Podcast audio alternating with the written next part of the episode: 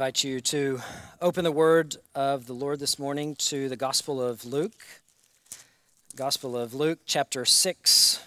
We're going to be um, looking at the concluding verses of the Sermon on the Plain this morning from Luke chapter 6.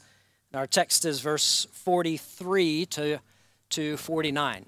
Uh, so let's read the word of the Lord together um, from chapter 6, verse 43 to 49. Let us hear the word of the Lord. For no good tree bears bad fruit, nor again does a bad tree bear good fruit. For each tree is known by its own fruit. For figs are not gathered from thorn bushes, nor are grapes picked from a bramble bush. The good person out of the good treasure of his heart produces good, and the evil person out of his evil treasure produces evil.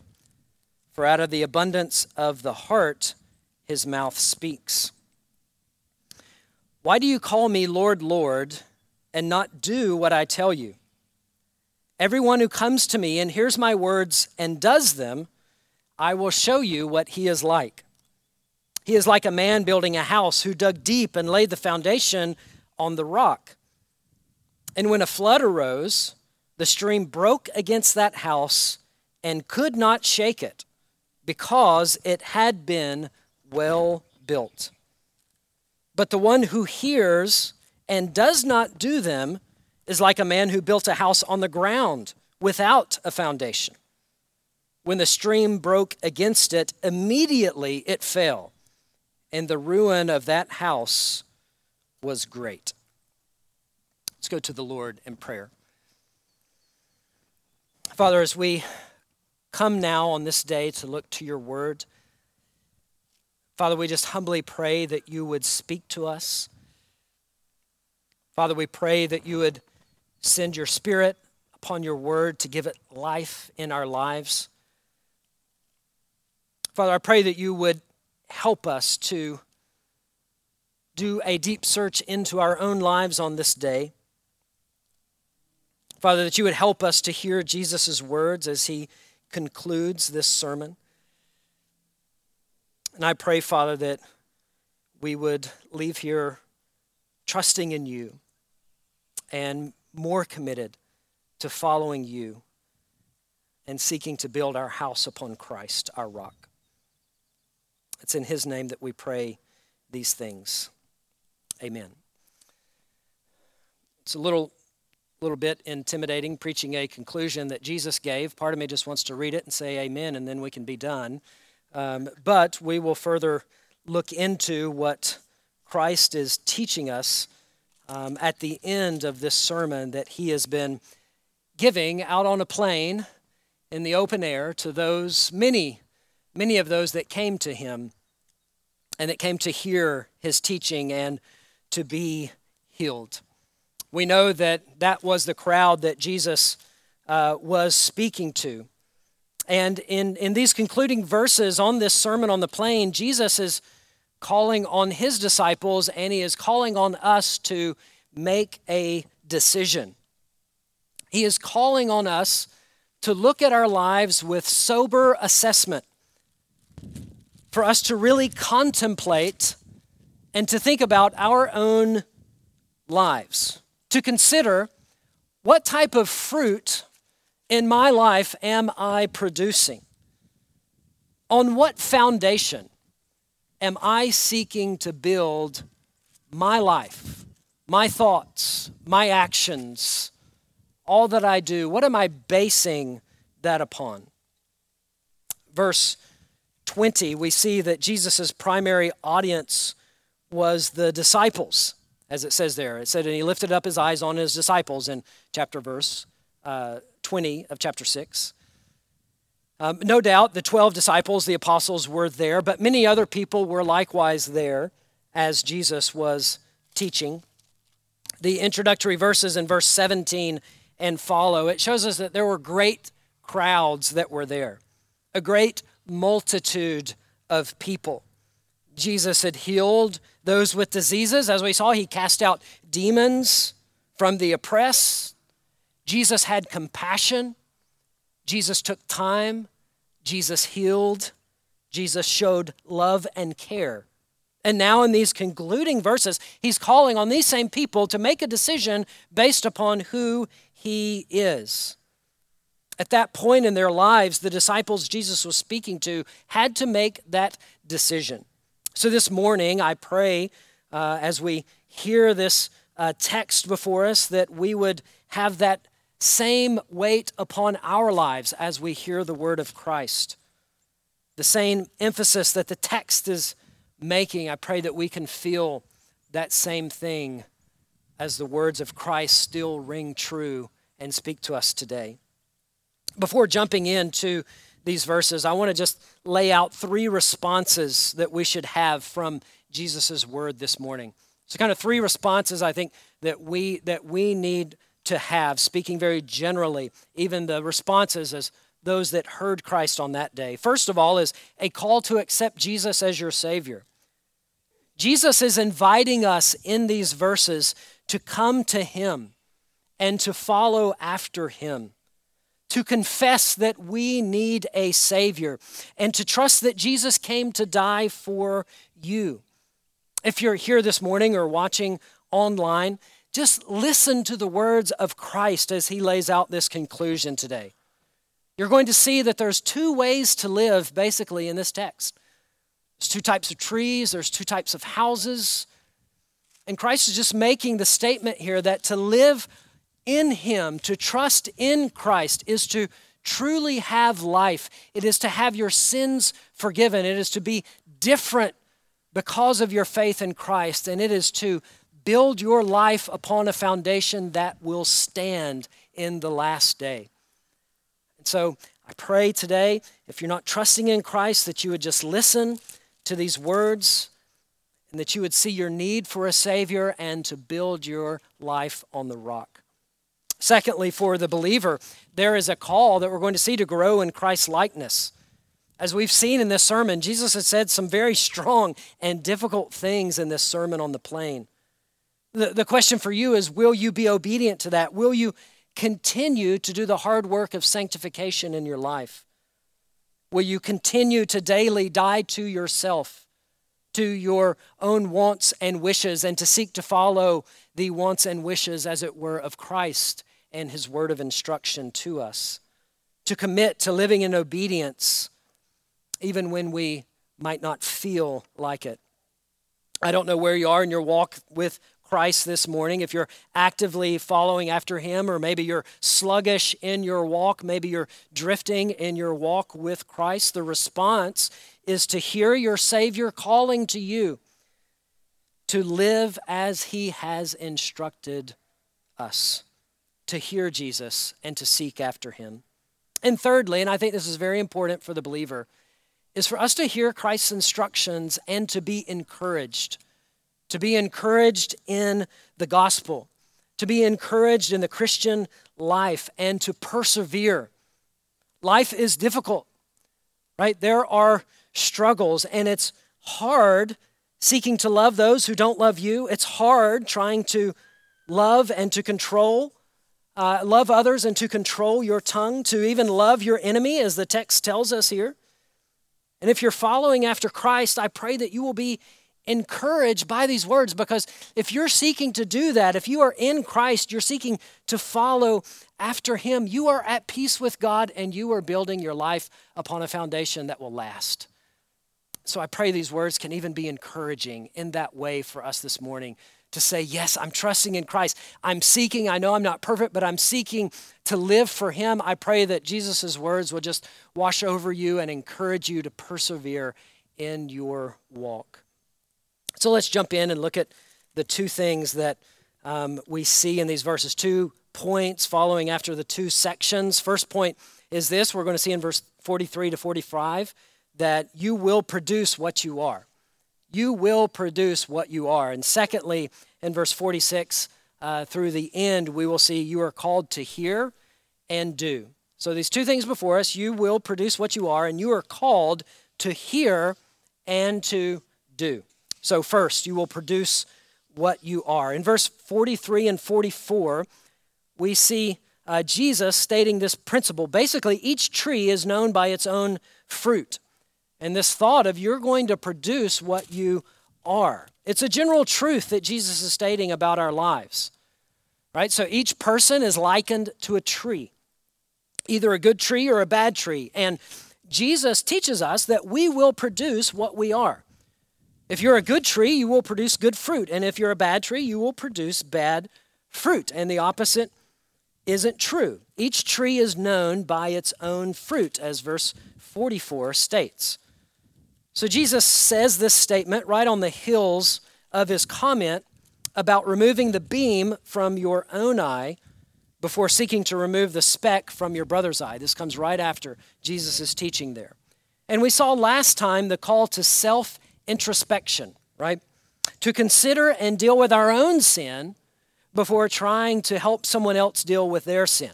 So, correcting sin and problems in someone else's life is not wrong, right? From these verses, we are called to do that as followers of Christ, but we're not called to help someone else with their problems if we haven't first addressed our own situation and our own problems. If we first aren't the type of people to humbly realize we have sin that needs to be dealt with. Right? We could think of we got to deal with our own stuff before dealing with other people's stuff. Right? We have to be that type of person that is looking introspectively, receiving instruction, confessing sin, and then likewise for that type of person to be someone to help someone else out. It's the hypocrite that walks around with a telephone pole sticking out of their eye, seeking to go over to somebody else and say, You've got a little speck of dust that blew in your eye from the wind. Let me help get that out of your eye. Right? That's not the type of people we are called to be. We're to be the type of people that notice what is going on and deal with our own sin and seek to help others as well. And it's in that context that Jesus says these words. And Jesus is saying, look, the fruit that someone produces will show you what type of person they are. Jesus is warning them against following someone that looks religious and good, but produces bad fruit. Matthew's gospel, in, in this uh, account of Jesus' uh, Sermon on the Mount, there, uh, Matthew really emphasizes and ties this thought closely together with false teachers and false prophets. To say, you will know them by their fruit. And he, he's speaking directly um, to people that teach falsehood, right? That do, do not teach the truth about Jesus Christ. He says, you'll know them, know them by their fruit. And there, this teaching, teaching stresses on how we're to discern between true and false teachers. Right? I think that same point is implied here in this passage. It's right on the heels, right, of, of the person that comes uh, with the telephone pole and the speck in, in their eye. And Jesus says, uh, Look, you need to realize you're going to know somebody by their fruit. So that's still here. But I think Luke seeks to let that stand a little bit more on its own. And he lets it sit there so that his audience can contemplate and examine likewise their own life and their own fruit that they are producing. So I think that's uh, Jesus is here in this sermon. He's kind of using it in that way in our lives to let it sit with us and think, hmm, what type of fruit am I producing in my life? So he pushes this point further at the end of verse 44.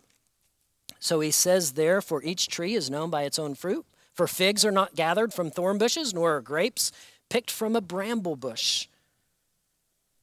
As he let that teaching sit there, he continues on and he kind of drives this home in verse 45 with uh, sort of, we can call it, secondly, an application, kind of the principle, and then the application in verse 45, where he says, The good person out of the good treasure of his heart produces good, and the evil person out of his evil treasure produces evil.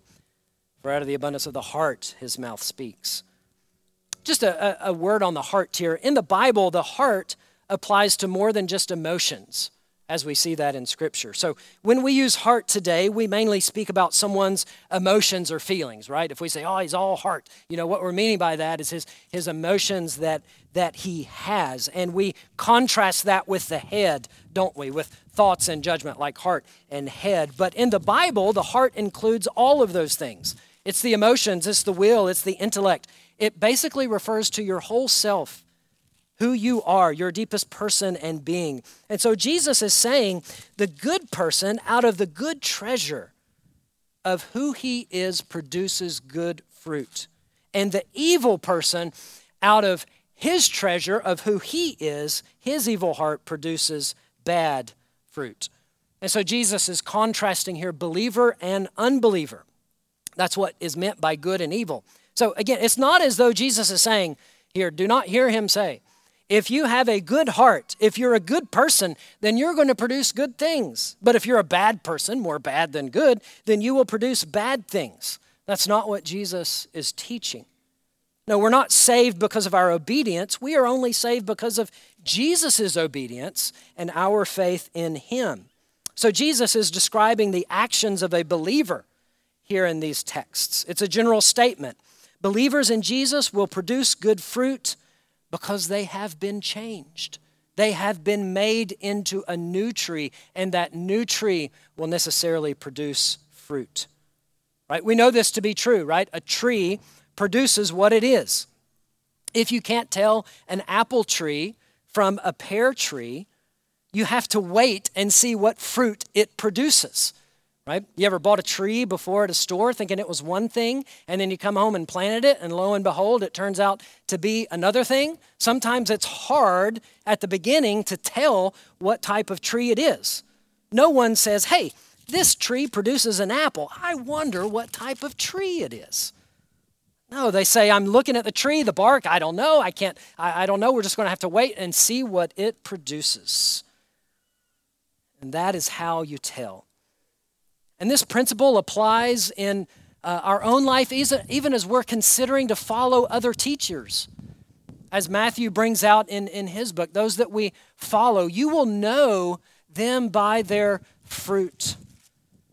Right? Because some people can say one thing and do another, and someone who has been changed by the grace of God will live differently, and you will know them. You will know them by their fruit. And I want to say that is also true in our own lives. And I want you to consider this for just a second. Consider in your own life where you have seen obedience, right? Maybe where you have held your tongue where before you would not have held your tongue. May, maybe in your life, if, if somebody had done this to you before, you would have been angry and at their throats before, but now, after coming to Christ, you did not do that. Just think about that for a moment. It could be whatever, whatever example, and just consider that that is God's act of grace in your life, and for you to be encouraged by that. Because if God has changed you into a tree and you see that fruit, that should be an encouraging thing for us to see God's grace in our lives and to thank God for the work that He is doing in us. Not a, not a prideful sort of way. I'm just saying it's evidence of God's work in our life and it's evidence that we are a fruit tree of His grace and His changing us. So I think that should encourage us. And so, again, not in a prideful way of look at me, but it's in a way to say, look at what God is doing in my life. Look, look at how I am responding in this way. Lord, thank you. Thank you that you are at work. I confess it's all you, it's none of me. And so, Lord, I praise you. I praise you for that. And in speaking about fruit, what, what is the fruit that Jesus first mentions? What's the fruit he first mentions in verse 45? It's not surprising, is it? It's the fruit of our speech. It's the fruit of our tongue, right? Fruit is the good works that we produce. And what a main fruit that we produce with our speech, with our tongue. He says, For out of the abundance of the heart, his mouth speaks. This is basically, I think of it, of the toothpaste principle right? When you squeeze a tube of toothpaste, what's going to come out? Whatever you got in there, right? If it's in there, you squeeze it, that's what comes out. And the same is true of us. You squeeze us, and whatever is there in that heart is going to come out of our mouths. That's why it's called sanctification, right? We need to be changing because many times we're not focusing on Christ, we're not um, living and seeking and actively being obedient to Him, and we can get in a spot and you squeeze us, and, and not good comes out. We struggle with this, right? We are not perfect. But we are in the process of sanctification. And that's what Jesus, he's on this level of just saying Christian, non Christian here. The Bible has a lot to say about how we are to speak, doesn't it? Trusting in Jesus changes everything about us. It works itself out in our lives, and especially our speech. God has given us a new heart, He's made us into a new tree, and we are to be about living out that faith. James, the half brother of Jesus, no doubt had this present teaching of Jesus in mind when he wrote about the tongue in James chapter 3. James 3 has a lot to say about the tongue, doesn't it? Listen to just, just a couple verses beginning in verse number 10. James says, and you can hear Jesus here From the same mouth come blessing and cursing. My brothers, these things ought not to be so. Does a spring pull, pour forth from the same opening both fresh and salt water? Can a fig tree, my brothers, bear olives, or a grapevine produce figs? Neither can a salt pond yield fresh water. Right? And so we see this principle at work. And we not only need to consider this truth in relation to teachers and others that we listen to, but again, as he's saying here, we need to let this truth come to roost in our own lives. Christians are called to speak differently because of who we are in Christ. And this applies to all forms of communication, does it not? Right? Those in the New Testament, they didn't have um, all the technology that we have today, um, that you can spurt out something and everybody sees it. Right? I mean, if you get upset with something and you, you, you get upset and you say something to somebody, it's kind of confined to that person, but social media, it's kind of everybody gets to see it. Doesn't even matter if you live in the same state, you can, you can all see it. They didn't have that in uh, Jesus' day. I'm sure if they did, that would be included in this, right? Our communication is our speech, it is what we are saying, and so we need to be people who watch how and what we say out of the abundance of the heart. We see that fruit in our speech, in our communication. This applies to us in that way. Let us be about following Jesus in this way in our lives. That is a fruit that we are to be producing as his people. So, secondly and lastly, we see here you're called to hear and to do. You're called to hear and to do. Jesus begins his conclusion to this message with a type of warning. It's a piercing question, is it not? So we're going to see in verse 46. Then he moves to contrasts and make this analogy of two types of houses. So let's look at the warning first, and then we'll look at the parable second. So, first, the warning in verse 46. He says, Why do you call me Lord, Lord, and not do what I tell you? Again, many people would have heard this question from Jesus on that day. They were outside, they were on a level place. Many people had been there, right? It's not too hard for us to even think about those of us that are here today. Imagine that, right? He, he was outside at a place. Many people came. Jesus healed many. Many people were around him. He had compassion.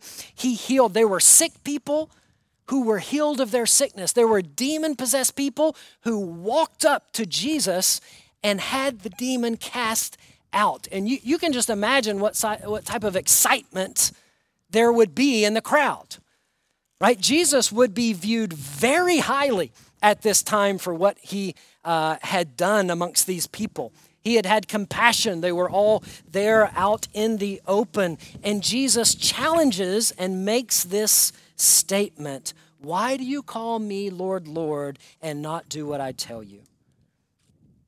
You can't just say you follow Jesus and that not impact your life. You can't just say you are a Christian, yet that not lead you to a changed life. Don't be deceived. A tree is known by its own fruit. Jesus explains this with a parable a very unforgettable parable in verse 47 to 49. And the main point he is making here is on those who hear and do, and those who hear and do not do. Let's look at first off those that hear and do, verse 47, as he states there Everyone who comes to me and hears my words and does them, I will show you what he is like. He is like a man who builds, or excuse me, he is like a man building a house who dug deep and laid the foundation on the rock. And when a flood arose, the stream broke against that house and could not shake it because it had been well built.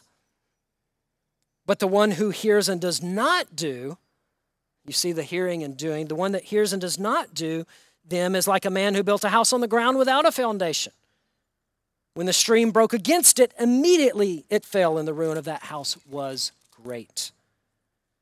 A few things that we need to note about this parable, a few dynamics in this parable that are at play. First off, you hear the concept of faith and works, don't you? To, to pick up and use James's speech. You hear hearing and doing, faith and works. Jesus, uh, excuse me, James is a perfect parallel to Jesus' teaching here. Jesus and James and the rest of the Bible, for that matter, teaches us that true faith will necessarily produce fruit in our life. And as James states, a faith that has no works is actually a dead faith. True faith is evidenced by true obedience. And so to think that you can come to Jesus and hear what he says, but not live in obedience, is as foolish as building a house right on top of the ground without a foundation and thinking that you're fine and that you won't be swept away by a 100% chance of a flood that is coming.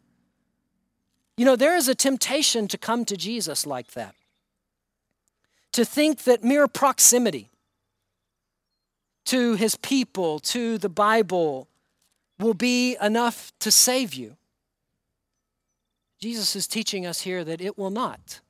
It will not. Jesus calls us to come to Him, believe Him, and follow Him, to live in obedience to Him.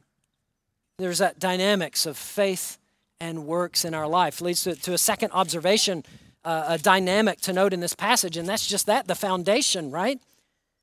The one who comes to Jesus hears his words and teachings and does them is like a man who dug deep. He dug and he dug more. And he laid the foundation upon the rock. The foundation of rock in this parable are the teachings of Jesus. It's the teachings of Jesus and the Bible. It's what is being spoken about here as the rock. Notice the contrast of effort. Can you see it in, in, in the text? The one who comes, hears, and obeys is like the one who dug. He digs and he actually digs deeper until he hits that rock. You see that effort that is there. And the one who uh, hears and does not do, he just builds the house right on top of the ground. Or just throws it right on the ground, no foundation at all, just right on top. Right, builds it right there, just like I built my chicken coop, right on top of the ground, right? I know it'll be swept away with a big storm if it were to come. Second builder seems flippant. But the first worked, made effort to find the truth and plant their lives on it. And a very simple yet profound question I place before you Are you building your life on the truth of the Bible? Is Jesus your foundation? Is Jesus your rock that you are seeking to find and to get through everything else in this world to find Jesus and build your life on Him. Build your life on His teachings. Build your life on the truth claims of the Bible. Are you staking all that you are on the promises of Jesus, of who He is and what He came to do? Or are you listening to something else? Just encompass it. Are you listening to not the Bible? Children and youth and teenagers listening, I especially just impress this truth upon you. What will you seek and desire to live your life upon? Will you hear the words of Jesus here this day? That to live your life, to seek to lay the foundation of Christ and live on Him is the foundation that will stand in the end? Be established in your faith. Be convinced to say, I want to live upon Jesus. I want to follow the teachings of Jesus and the truth of the Bible and to live with all that I am upon Christ. You'll have a lot of decisions to make, just like all of us in life. Are you going to make those decisions based upon Christ and His Word? And of course, the same thing holds true for all of us here today, young and old alike.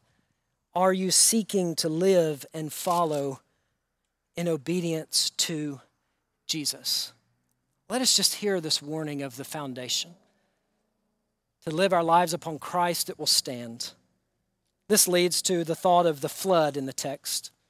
It hits both houses, does it not? Same word is used uh, in, in both houses to show this point. The stream broke against it. It's a, it's a picture of uh, swelling up of a river that comes and it's going to hit the house. It's going to slam into the walls. It is going to see and expose the foundation.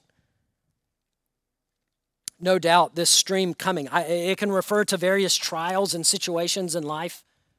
I, I don't think there's any doubt about that. The, the, the streams that come, the situations that we face, the believer faces many of them, many doubts that we face. We, we might even uh, face a doubting faith of are the truths of Jesus? Are they, are they true? Uh, is it real? Can I stake my lives on uh, my life on these things? There are times of despair, are there not? There are times of just sorrows, temptations. Believer, haven't you felt this in your life? Haven't you seen this in your life and the struggles in the faith and the struggles with persevering that you have? But God always keeps us. He always keeps us and He never leaves us. Haven't you found that to be true in your life? No doubt this flood refers primarily, I think, not just to various trials, but most of all the final flood and the final judgment that is to come in our lives. And that is the return of Christ to this earth and the final judgment as we stand before our Creator. It's the final outcome. The one who comes to Jesus, who hears his words and does them, when the final judgment comes, that house will not be shaken. It will not be destroyed because it had been well built on the foundation of Jesus Christ. Listen, the Bible is clear that a flood of judgment is coming. The world will tell you there's a 0% chance of that flood. The Bible will tell you there is a 100% chance of that flood. Jesus is returning to judge the living and the dead. The life that is built upon the promises of God will stand. To live for Jesus brings salvation. Jesus concludes his sermon with a loud thud. It's the house that is not built upon him, the foundation that is not built upon Jesus and his teachings. The fall will be immediate and the fall will be complete. Jesus, in these verses, in this sermon, he's taught some pretty radical things, hasn't he? He has turned some things on their head. He has called blessed those who give up the things of this world above all to follow after him. Jesus said that man is blessed. He's called on us not just to love those who love us. Right? Other people do that that aren't affected by Christ and haven't been changed by him. Man, Jesus calls us to love those who hate us. It's right here, isn't it? Jesus teaches us that. Love those. Show love to people that hate you. Speak all things against you. What's our response to be? To give it right back? No, it's to show love. Jesus tells us to love our enemies. Jesus tells us to do good to those who don't care about you. He tells us to be humble. He tells us to be introspective. He tells us to look at our own sin before seeking to help others with theirs. The question is will you build your life on that? Will you come to Jesus and seek to follow after him, his person, and his work? We are all builders. In Jesus' parable, to live is to build. The question is, what are you building your life on? Christ indeed is the solid rock. All other ground is sinking sand. Will you join me in prayer? Father, thank you for these words of Christ inspired and recorded for us in Luke's gospel. Father, thank you for showing us the truth. Thank you, Father, for these words that so clearly call us to come to Christ and to seek to live in obedience to Him. Father, I pray that you would be at work in the life of anyone who's listening that has not trusted in Christ who is not producing fruit for you.